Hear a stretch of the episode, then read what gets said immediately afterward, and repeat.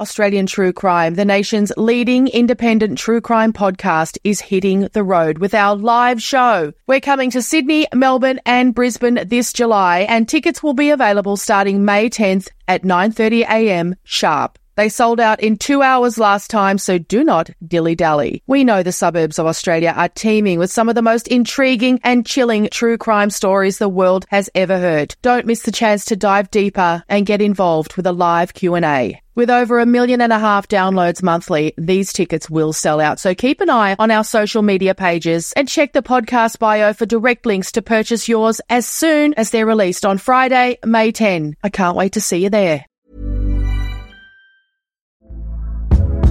Hey there, it's Michelle Norris. I'm host of a podcast called Your Mama's Kitchen. When I travel, I'm usually looking for a way to find a taste of home when I'm not at home. And one of the things I love to do when I am at home is entertain. And Airbnb allows me to do that. When I was in California recently, I rented a house that had a great kitchen. And when we were sitting around the table, we're all thinking, we're in someone else's house. Someone could be in all of our homes as well.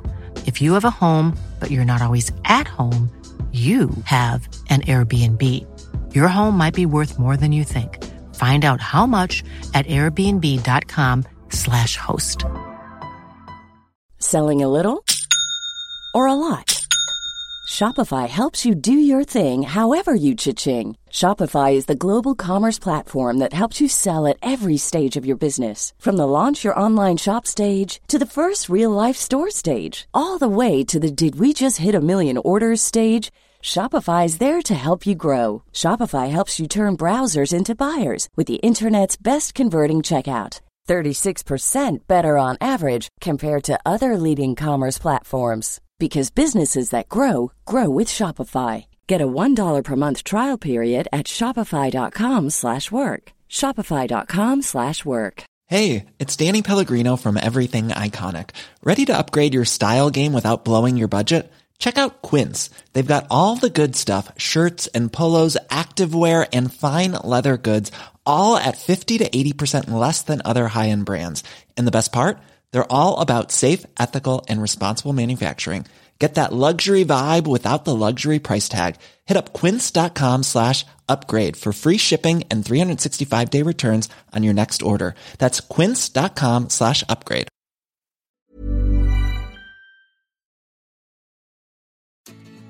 Hello friends, spring has sprung in Melbourne where we make Australian true crime and where we've also been on stage 4 lockdown for months and months. But we're feeling optimistic because we've also figured out a way to bring our snazzy live stream to you. We're not taking any chances. It's definitely happening. On October 10, that's a Saturday, October 10, we still have Andrew Rule talking all things chopper. We still have Julia Robson from Chasing Charlie talking about stalking, and we've added a very special extra superstar guest. It's the one and only former homicide detective Charlie Buzina. Yes, the one and only handsome Charlie is joining us on our next live stream, October 10. If you already have tickets, they're still good, don't worry. And if you don't have tickets, all you have to do is go to our Facebook page. There'll be a link there, Australian True Crime on Facebook. You can go to our website, australiantruecrimepodcast.com, or you can go to the website, nottodeep.com.au. Not Too Deep, NOTTOODEEP.com.au to buy your tickets. And if you can't make the live stream, those tickets are good for replays. So don't miss it. Andrew Rule, Julia Robson and handsome Charlie Buzina on our next Australian True Crime live stream, Saturday, October 10 from 7pm. We acknowledge the traditional owners of the land on which this podcast is recorded. We pay our respects to their elders, past and present, and to Aboriginal elders emerging. The following podcast contains content of a graphic, violent nature and is not suitable for children. He had convictions for extortion, assault, false imprisonment, armed robbery, arson, drug trafficking and threats to kill, and their marriage lasted 6 years.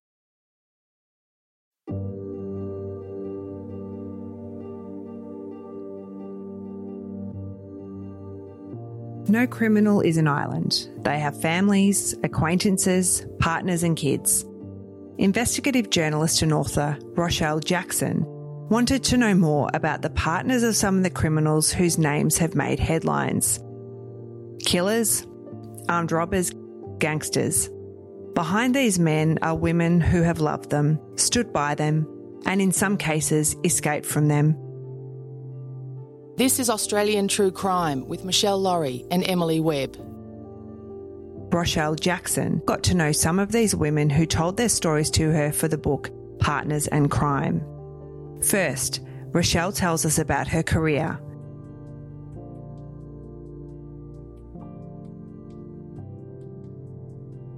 I'm a journalist that's come probably through the investigative journalist background. I mean, I've worked, for the investigators on Channel 2, and I worked on Channel 7. Previously, I've worked as a television producer, and I've done a lot of producing and always worked in crime and police stories. So I suppose that's really what I've been doing.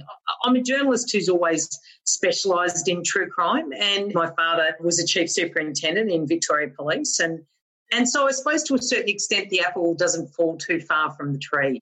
I started writing books. Initially, I had made contact with Billy the Texan Longley.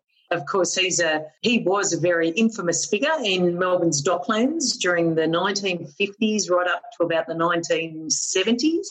So I started sort of getting involved, and I wrote his biography, which was an absolute experience. And, he was someone who loved the good feed of rabbit, and his favourite movie was On the Waterfront with Marlon Brando, and he was a ballroom dancer, and he's also a convicted killer, and with an enormous list of priors to his name. And I suppose what sort of got me intrigued was I started to really look at what created him. The Depression created him to a certain extent. There was a lot of police interesting occurrings or police brutality in those days, and he was picked on from a very early day. And it created the person that he became. And I suppose out of that, after I published Billy's book, I then started working with probably one of the best forensic psychologists in the business, a guy by the name of Ian Joblin. We were focused on about 8 specific individuals. And my second book, Inside Their Minds, I went around Australia interviewing all these people's relations. So Ivan Milat's family members, Martin Bryant's mother, Carl Williams' family, and then brought all those interviews back and worked with the forensic psychologist, interviewed him about what created these people. So I suppose I've always had an investigative approach to what I've done, but I've also really learned you've got to be the reader's eyes and ears to a certain extent. You've got to lead them along that path. So, when I'm writing about one of the Milat brothers, I'll write about going down into his shed because that was the location for him. That was his house, and that was where he kept all his licensed guns in these big steel grey lockers underneath the house. And I'd write about those things, and I draw a picture for the reader because they haven't been there, so you've got to take them there, And then this third book, I decided. I met Sylvia Bruno. She was married to Nikolai the Bulgarian, the Radev, who was one of the gangsters in the gangland wars. And I met her in 2009, and she really wanted me to write her story. And I just thought about it for a while, and I thought, there's enough women here that I could certainly, I really want to hear their truth. I want to hear their story. We all get told certain things. We always get told about these women's lives, and they're referred to at the bottom of a paragraph about their partners. But I thought, I want to hear their story. There's a lot of stereotyping. There's a lot of, they just like bad men and they're gangsters' moles and all. Well, that's actually inaccurate. There's a whole range of complex reasons as to why those women are with those men. And so Partners in Crime, my third book, that was how that emerged. I really like the topic that you've written about because you're right, it's women who are involved with these men, very complicated men, very dangerous men. You do wonder, what brings these women to the point where they get in relationships with these guys? And we've touched on it in other episodes where people speak about other criminals, but you've really spoken to a fascinating selection of women who really were partnered up with some pretty hardcore guys. I suppose probably one of the most interesting ones for me, and certainly one of the most curious and complex, was Tanya Herman. And Tanya Herman was the girlfriend and she was the accomplice of Joe Corp. And Tanya was convicted of attempted murder of Joe's wife, Maria Corp. So the body in the boot case is what it's infamously referred to. And she did 9 years in prison in Dame Phyllis Frost and in another country prison. And she basically met Joe Corp on an internet dating site in about 2003. And she was a single mum, just working 2 jobs. She had a couple of children. And basically Joe never told Tanya that he was married. I actually started interviewing Tanya, although you can imagine I actually met her when she was doing time in Dame Phyllis Frost. So when I say I interviewed her, that's a very loose explanation. I would go in as a guest. I was on her list of people that she was allowed to see and who were allowed to come and visit her. And I would go and ask her questions, talk to her, come outside, go down the road and write down everything she said on a notebook, because you're not allowed to, when you visit people in prison, you're not allowed to do any form of an interview. You're not allowed to record it. You're not allowed to diarise it. You're not allowed to take notes. I just had to remember everything that she said.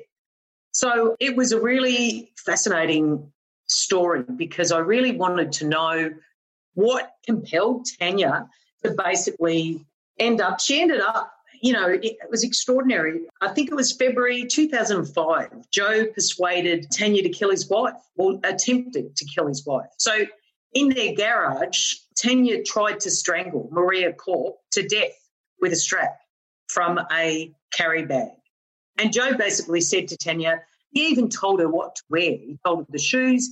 He gave her these gloves. He said, so no DNA's going to be left. Don't worry, you won't get caught. So she ended up strangling Maria, leaving her half dead in the boot of her car outside the Shrine of Remembrance in Melbourne. And after that, Joe reported that Maria was missing. She was found 4 days later and she was barely alive.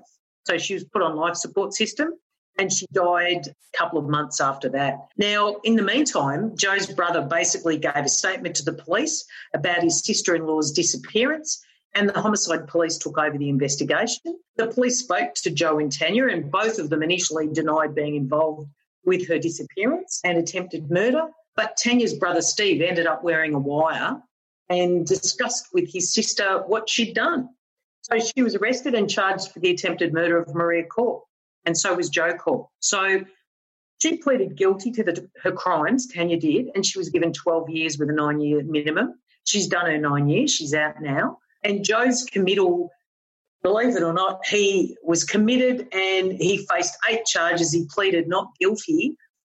And then Maria's funeral was on the 12th of August in 2005.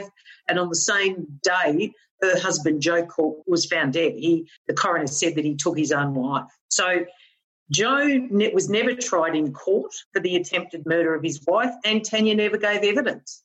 So that was one of the reasons I think she decided to speak to me, because she'd never been given a voice. She now reflects very much on her crime and just said, I can't believe that I did what I did. I must have been stupid. She said, I can't believe that I was convinced by this man to do what I did. In the past, we've spoken to Narelle Fraser, who was the police officer who actually found Maria in the boot. Mm.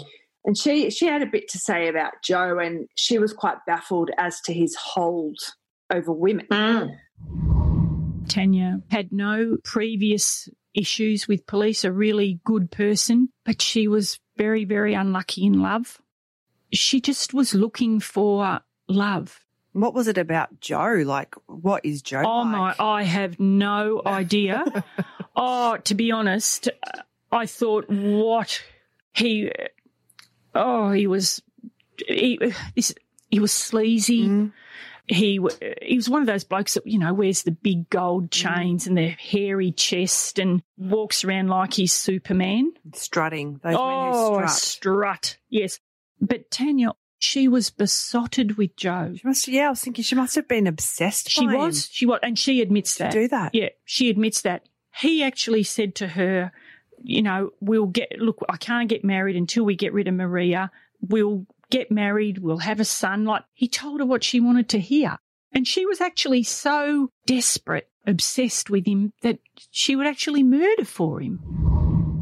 What was Tanya's take about how she fell under his spell? Well, she said that at one stage that he completely and utterly redeveloped my whole thinking. He was my world. I would have done anything for him, absolutely anything. She now says, how on earth could I have been so stupid and got suckered in by a guy with such a low IQ? I think, Emily, what we've got to look at here is the psychologist Patrick Newton. In her trial, this psychologist gave evidence about Tanya and said that she had a dependent personality and a moderately severe depressive disorder. So he said that her personal history of sexual abuse, which apparently occurred from the age of 8, led her to believe that intimacy and pain were the same. So the abuse that she received from Joe replicated the abuse she experienced in her past. So I think that gives you an understanding as to why Joe was so attractive. You know, when she met him, she'd just finished her marriage with her first husband and he was physically abusive. And then she met Joe. So she was extremely vulnerable at the time, very much financially vulnerable but emotionally vulnerable as well. And when you consider what the psychologist said about her, that, you know, she had this dependent personality and that she was suffering from depression and that she had this personal history of sexual abuse, you can see how that allowed her to think that Joe was attractive and why he had such a hold on her. It was even an extraordinary stage, though. It was such a bizarre case where Joe even at one stage faked his own death. He claimed that he died in an accident in Barcelona. And so Tanya organised even the funeral for him over there. I mean, it was absolutely bizarre. The psychologist even spoke about that as well and said that at one stage that bonded her even more because he came back and he claimed that he was healed, and it was such a bizarre relationship. But when I went and saw her, and I saw her a couple of times in Dame Phyllis Frost and also in another country prison, she was doing time and she was having to live with that every day. And she just said, look, I've done his crime. And she said, the past is the past and I can't undo it and I just have to move on. She said, my biggest regret is taking a mother away from her children because I would hate that to happen to me. She lives with that every day of her life. Yeah, it's a big price to pay, isn't it, for the relationships that you choose to get into, and I guess it's hard to get out of them. Mm. And if you think about it, she was getting involved with him at a time probably, I mean, we're talking, 2003? I mean, internet dating wasn't that popular then, but yeah, she was completely hooked. Yeah, ended up trying to kill his wife, which was extraordinary. Thank you to our patrons, Nicole Palacier, Renee McDonald, Isla D, Carly, Alex Warner and Oxford Steele. Here's a cool fact. A crocodile can't stick out its tongue. Another cool fact, you can get short-term health insurance for a month or just under a year in some states. UnitedHealthcare short-term insurance plans are designed for people who are between jobs, coming off their parents' plan, or turning a side hustle into a full-time gig. Underwritten by Golden Rule Insurance Company, they offer flexible, budget-friendly coverage with access to a nationwide network of doctors and hospitals. Get more cool facts about UnitedHealthcare short-term plans at uh1.com. Hey there, it's Michelle Norris. I'm host of a podcast called Your Mama's Kitchen. When I travel, I'm usually looking for a way to find a taste of home when I'm not at home. And one of the things I love to do when I am at home is entertain. And Airbnb allows me to do that. When I was in California recently, I rented a house that had a great kitchen. And when we were sitting around the table, we're all thinking, we're in someone else's house. Someone could be in all of our homes as well.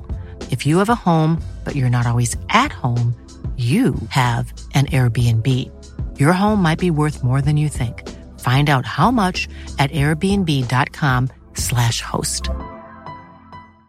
Hi, I'm Daniel, founder of Pretty Litter. Cats and cat owners deserve better than any old-fashioned litter. That's why I teamed up with scientists and veterinarians to create Pretty Litter. Its innovative crystal formula has superior odor control and weighs up to 80% less than clay litter. Pretty Litter even monitors health by changing colors to help detect early signs of potential illness. It's the world's smartest kitty litter. Go to prettylitter.com and use code ACAST for 20% off your first order and a free cat toy. Terms and conditions apply. See site for details. Coming up on Australian True Crime, Rochelle tells us what Australian mystery she's fascinated by. But first, when researching and writing her book Partners and Crime, did Rochelle discover any common traits in women who marry criminals? Look, it's quite complex, Emily, and you can't really profile. I mean, that's the common thing in true crime. Everyone loves profiling, which is actually, I don't think it's a practice which should be used because it's really a way of trying to stereotype people, and you can't really sum up the partners of criminals. You know, they don't all come from the same cultural backgrounds. They don't have the similar education, jobs. They don't have the same personality types or even the same reasons why they became involved with the men they did. Fran was never married to Billy the Texan Longley. She was a carer and, well, she was a girlfriend at one stage and she became his carer. But she met him over the back fence and she lived with him until 2007. And, you know, they had a really interesting rapport. Billy was a very old-fashioned gent and, you know, he's a convicted murderer and a former painter and docker. He was a gunman down the docks. If you met him, you'd be surprised. He is just a gentleman to a certain extent and he would always walk on the right side of you on the pavement and he did water aerobics right up until his dotage. And she met Billy literally over the back fence. And I think they had an enormous rapport. Fran is very, whip smart, and so is Billy. They both were very widely read. They'd both been growing up in the Depression, although Fran's a lot younger than Billy was. But she bought the house next door. There was some 23 years age difference between them. But it was delightful. They did everything together. They watched movies. They ate out together. Billy would often hold court in his house, in his little western suburbs house. And he'd have magistrates, he'd have journalists, he'd have criminals, he'd have street people knocking on the door wanting money for cigarettes. And it was quite an extraordinary time, like he would literally hold court. He had such charisma as an old villain, really, with still a lot of manners and a lot of charm.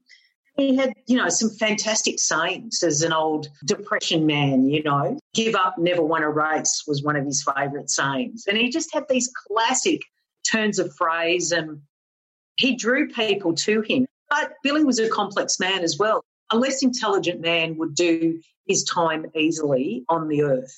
But he's a highly intelligent man, lived with a lot of regret, lived with a lot of depression and really wrestled with the black dog, as they say. Now, Jeannie Keiko and Freddie Keiko, they were completely different. They were married and they'd been married for a very long time.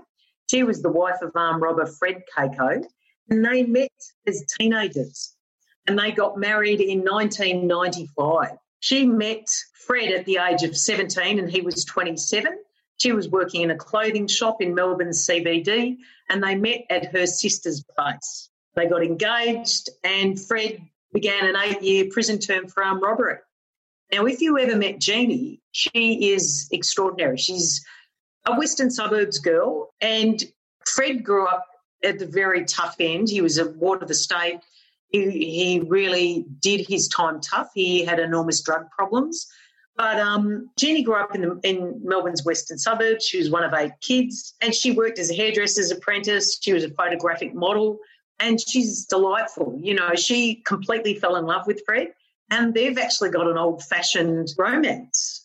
Although when you look at it, I remember going to visit Fred with Jeannie and their son in Melbourne's remand centre and that was the reality. Your irises were checked. You wrote down your name in a book and that was de rigueur for her and her son. And Freddie often did time in jail and Jeannie and their son had to deal with it.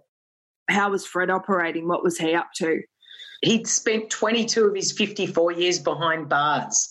So basically that left Jeannie to be a solo mum. He did a lot of – it was put in Toronto Youth Training Centre and at 16 he started heroin.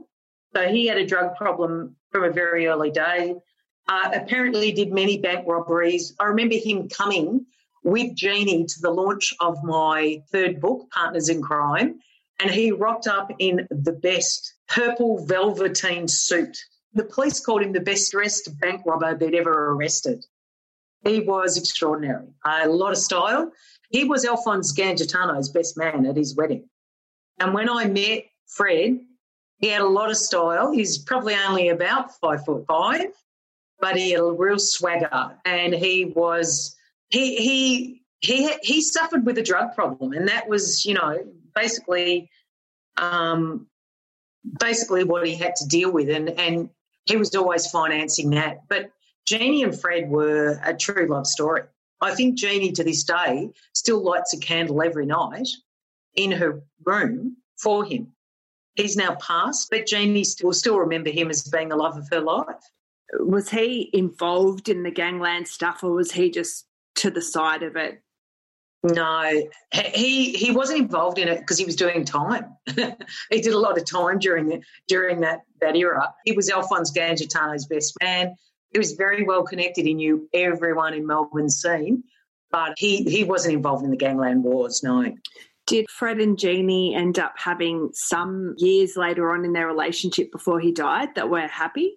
Yeah, they did. Look, they were still happy despite incredible turbulent times and despite the fact that he did so much time in prison. They've still got a love story, and they still, I mean, it survived. The love that they both had for each other was very genuine, and it's quite complex. I think to a certain extent Jeannie wouldn't want to really look at it too closely about how he was getting some of his money.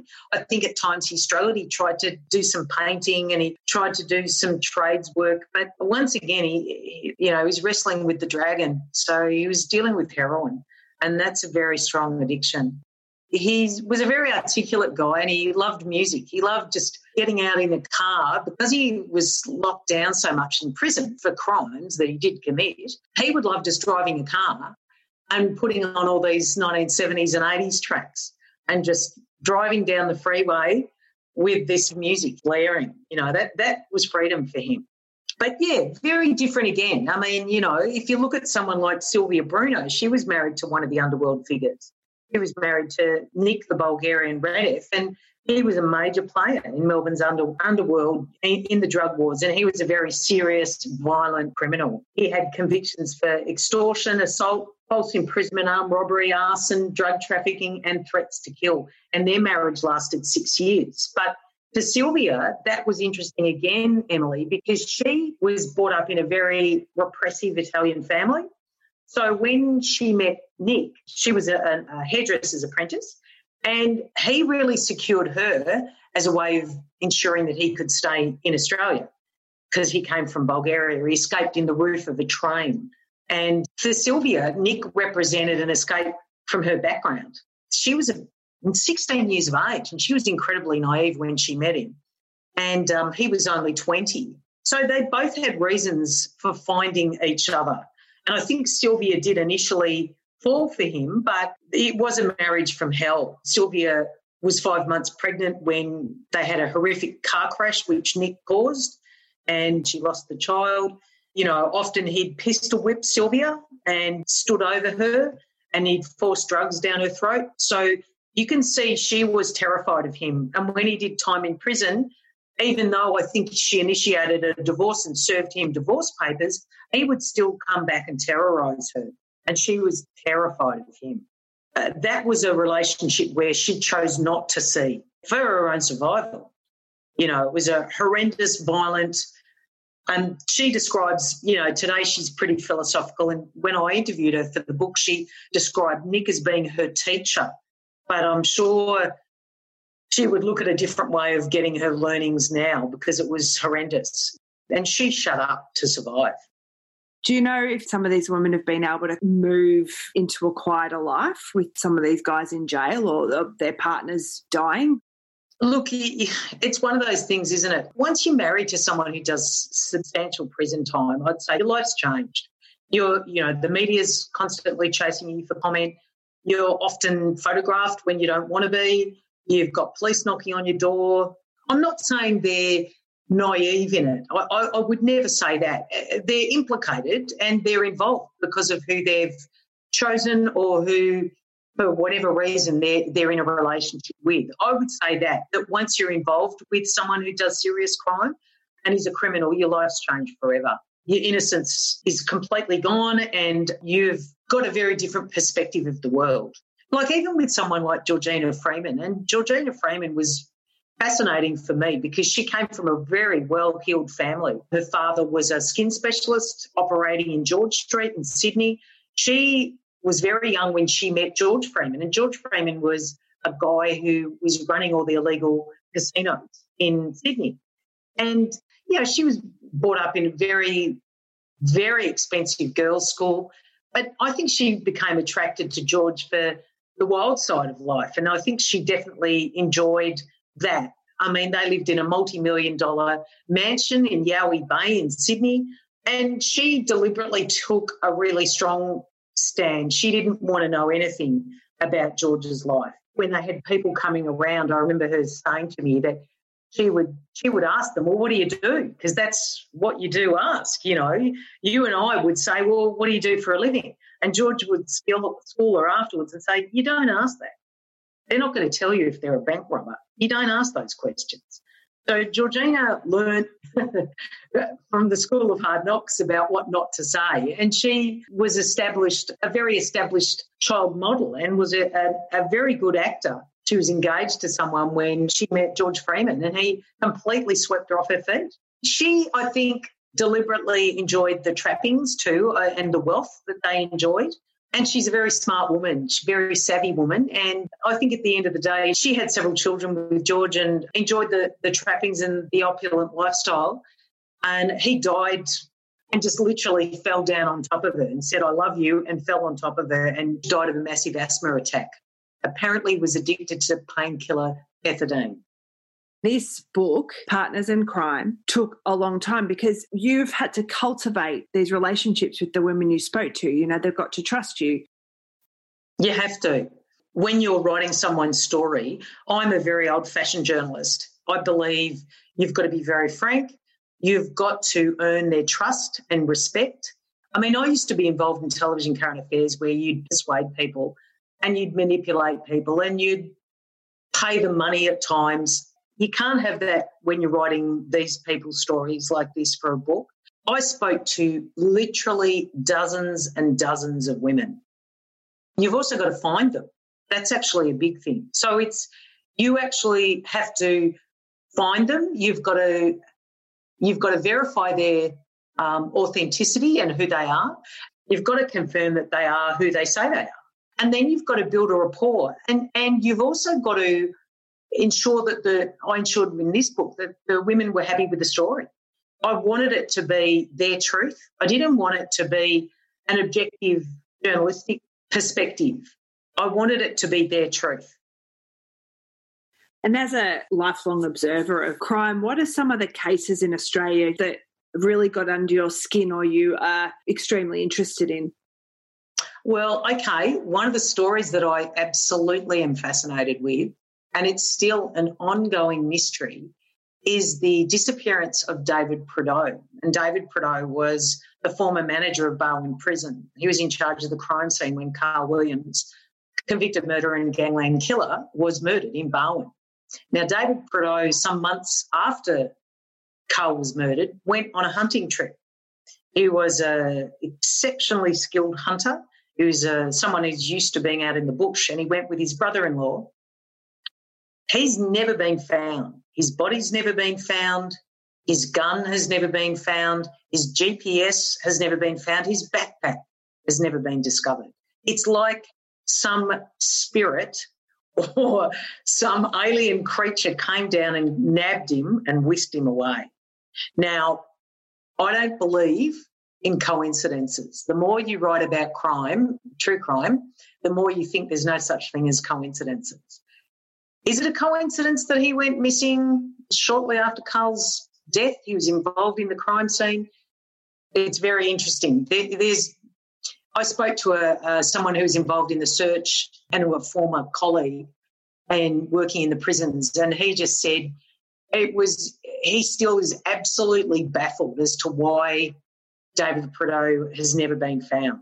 I'm also baffled, and it's very interesting. A number of theories, you know, allegedly at one stage he was seen with another female in WA. That's been completely dismissed. You know, his bank accounts have never been touched. He's never used his passport. That's one of the cases I'm completely fascinated by.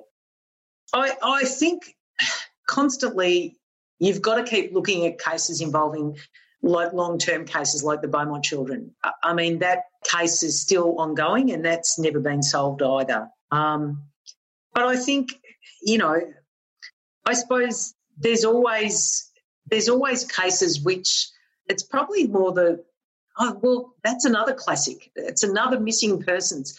Those two campers that were also gone missing, allegedly having some form of a liaison. He's a married man. She was a friend.